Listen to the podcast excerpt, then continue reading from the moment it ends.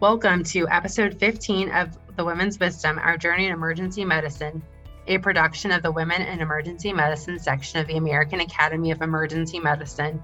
In this episode, Dr. Molly Estes interviews Dr. Joelle Borhart on some of the difficult decisions she has had to make throughout her career in emergency medicine so far. Hello, everyone. My name is Molly Estes. I'm clinical faculty at Loma Linda University in Southern California, and I'd like to welcome you to the next episode of the Women in Emergency Medicine Women's Wisdom podcast. Thanks for listening. I have the distinct pleasure today of being able to talk to Dr. Joelle Borhart. She is joining us at AAEM Scientific Assembly in Baltimore, Maryland. We've been running into each other in the hallways between events, trying to see and do everything. It's so great to have you with us. Thanks for being here. Oh, thank you so much. I'm excited to be here. So, tell us just a little bit about any of the hundreds of things that you do for AAEM, because I see your name popping up in all sorts of different places, and I'm sure a lot of our listeners have too. Sure. So, AAEM has been really an instrumental part of my career um, and development. Uh, I started as an AAEM member when I was a resident um, and went to Scientific Assembly as a resident, and then really got my start uh, by entering the open mic competition and uh, years ago, and I was selected as the, the winner for the open mic competition, and then was invited back uh, to give a talk in the main scientific assembly. Um, and it really grew from there. I started um, participating on the education committee, uh, in the scientific assembly planning committee years ago, uh, when we uh, first started our short talks, now known Breve Dulce, but years ago they were PechaKucha talks. Uh, and so I was on a, a planning committee for the PechaKucha uh, subcommittee, and then um, eventually was co-chair of scientific assembly for a few years. That's incredible. And it's so great to hear that somebody else at the table was at the open mic competition because that's how I got my start too. It's such a, it was such an incredible experience.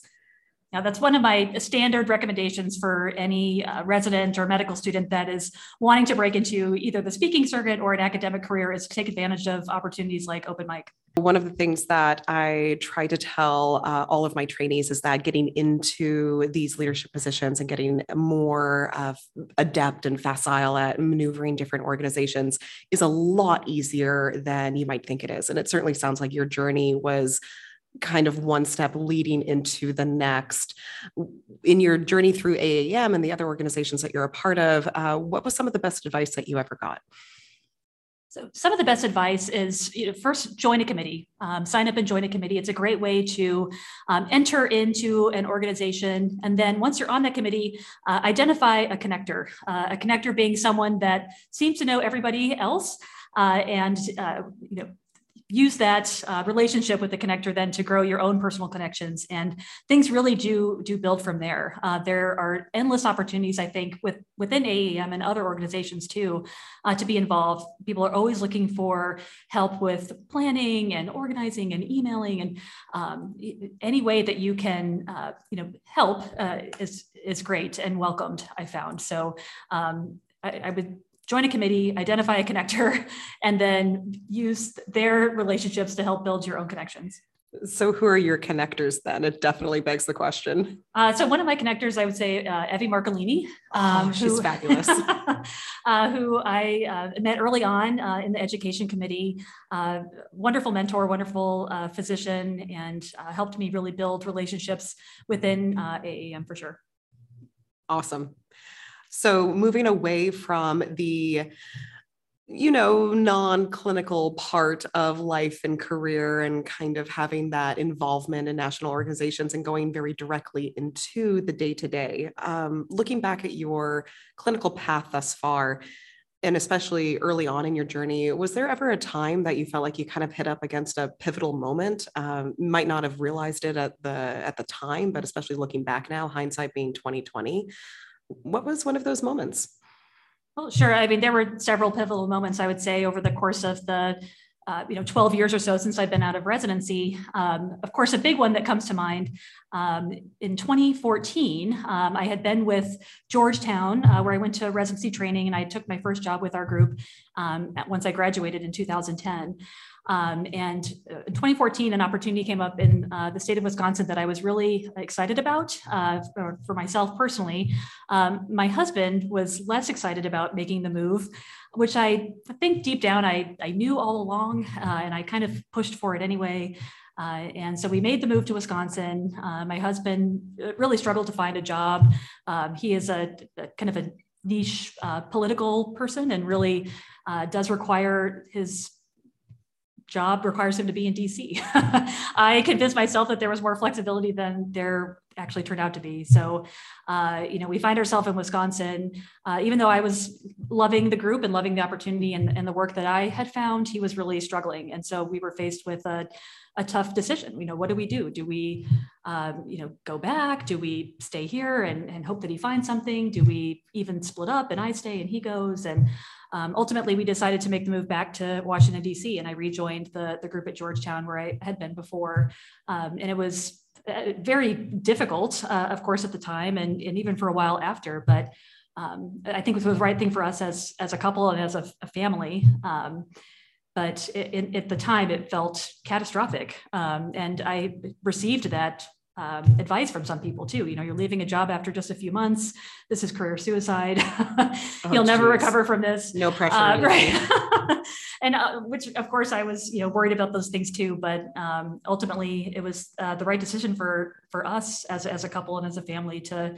Um, you know, to, to stay together and try to find a place where we could both be happy and successful in our jobs. And uh, we are there now. So so looking back at that moment when so many people were telling you don't do it don't do it don't do it was there anybody who gave you the other side of the advice hey it's going to be okay oh sure yeah another um, wonderful mentor of mine um, john davis who's uh, was a program leader while I was a resident and uh, was our program director and now our academic chair at Georgetown. And um, he's always been a, a, source of support and, and a, a, mentor and advisor and friend uh, to me. And I was in close touch with him throughout this whole process. And um, one thing he said to me, he said, anything can be undone except a baby. oh. and I was like, okay.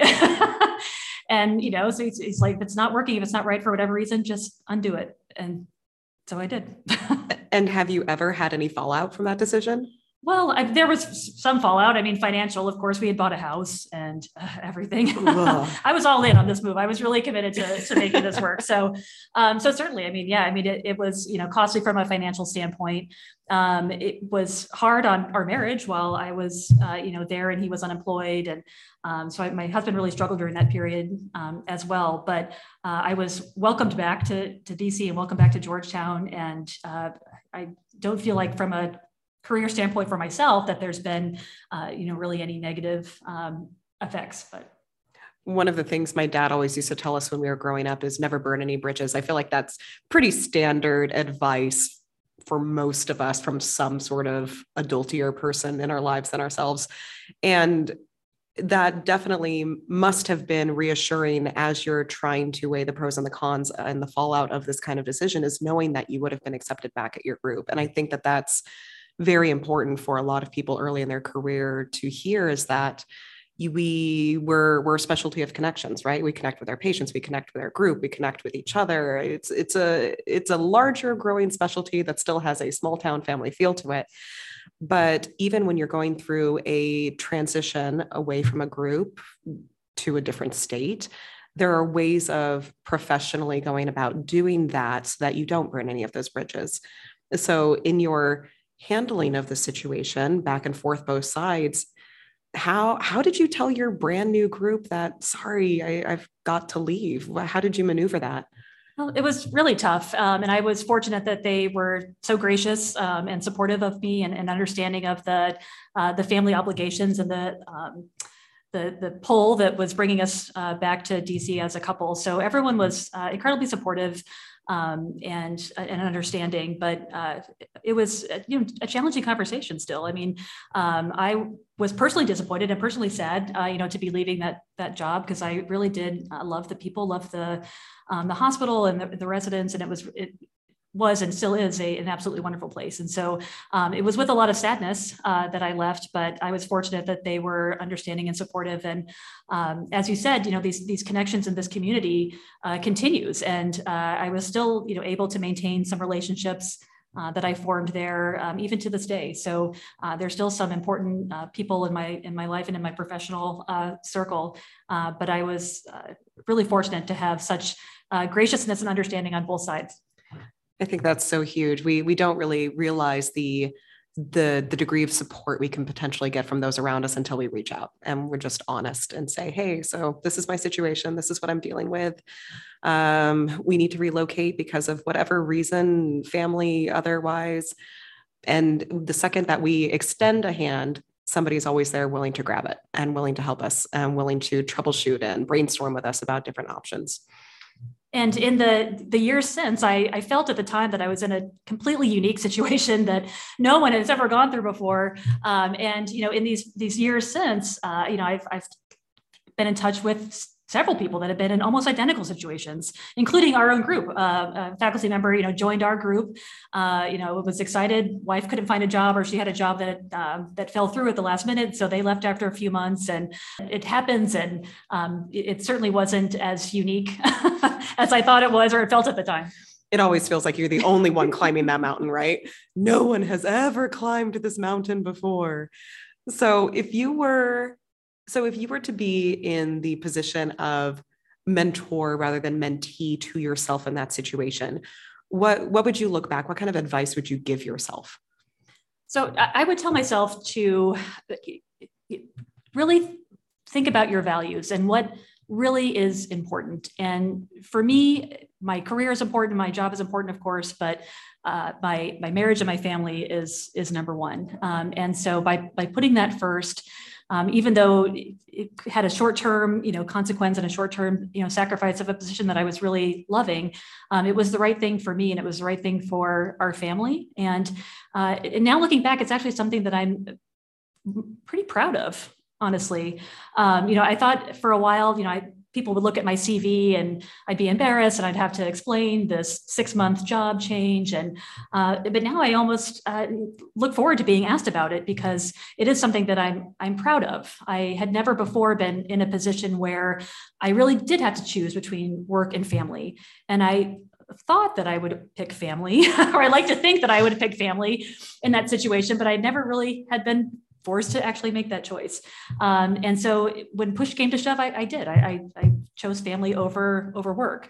Um, and I feel proud of that, actually, you know, looking back. Um, and certainly it would have been easier, definitely in the short term, just to, to power through and to stay um, in that situation. And it may have cost me, you know, uh, um, my marriage.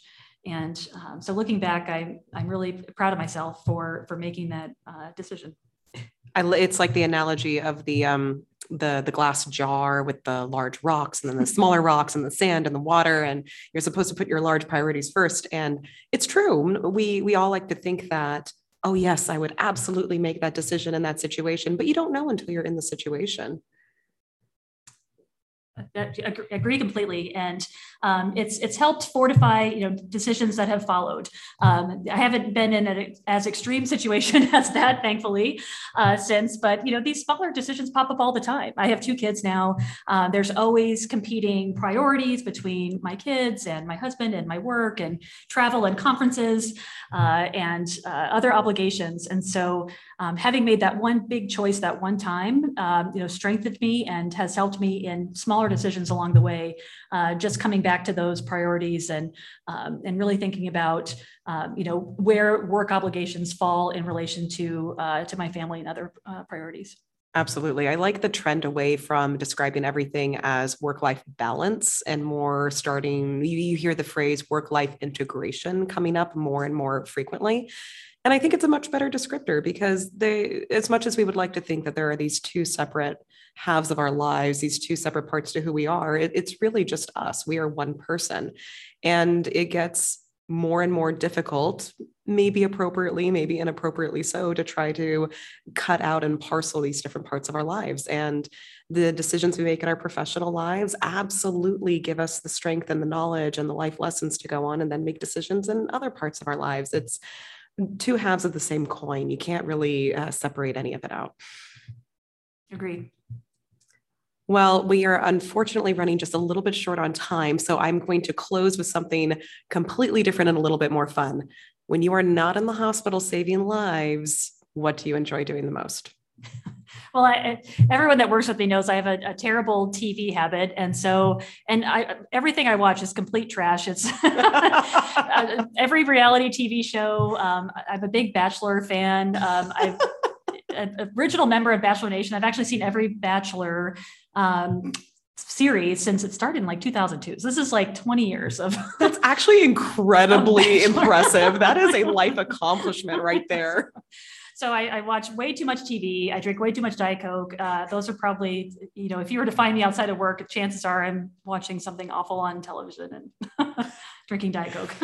well, on that note, to all of our listeners, as we extend this rose to Dr. Borhart, um, we just want to encourage everybody out there to remember you are not alone, that a lot of these decisions that you're facing are faced by other people too. So extend a hand, reach out, ask for help, and we will see you on the next episode of Women's Wisdom. Thanks so much for being with us. Thank you.